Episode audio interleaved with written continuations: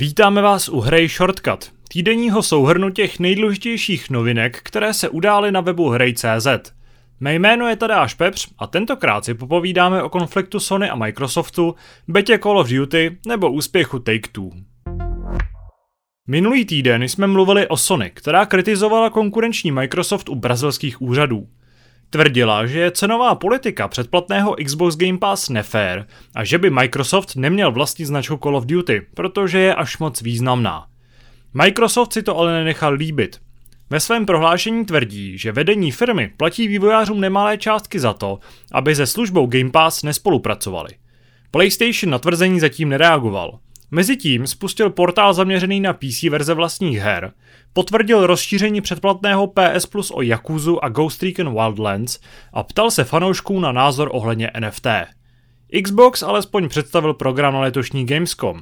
I když si našou fóru nezahrajeme žádnou velkou pecku, nudit se ani u Xboxu nebudeme.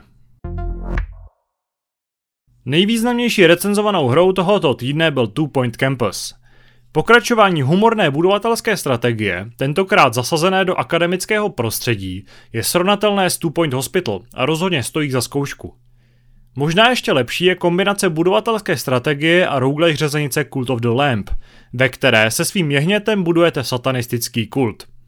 Konečně jsme také v přímém testu srovnali dvě handheldové konzole dneška. Nintendo Switch a Steam Deck. Výsledek nakonec nebyl tak jednoznačně v prospěch Steam Decku – Switch je se svou zásobou her a intuitivním používáním rozhodně lepší volbou pro celou řadu hráčů. Jako každý rok se pomalu blíží nové pokračování série Call of Duty. Další díl s podtitulem Modern Warfare 2 v září nabídne beta testování, když nejdříve jen pro hráče na PlayStationu. A přímo v něm už uvidíme novou mapu zasazenou na závodní okruh Marina Bay. Střílečka tak zajímá i fanoušky motorsportu.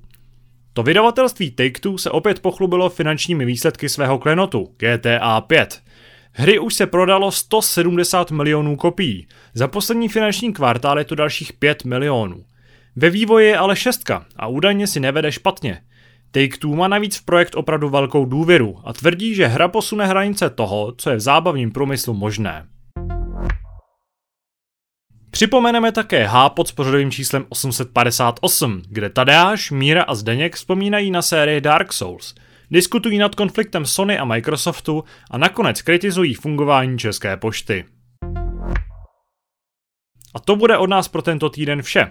Děkujeme, že nás posloucháte a uslyšíme se zase příště. Partnerem redakce Hry.cz je internetový obchod tsbohemia.cz.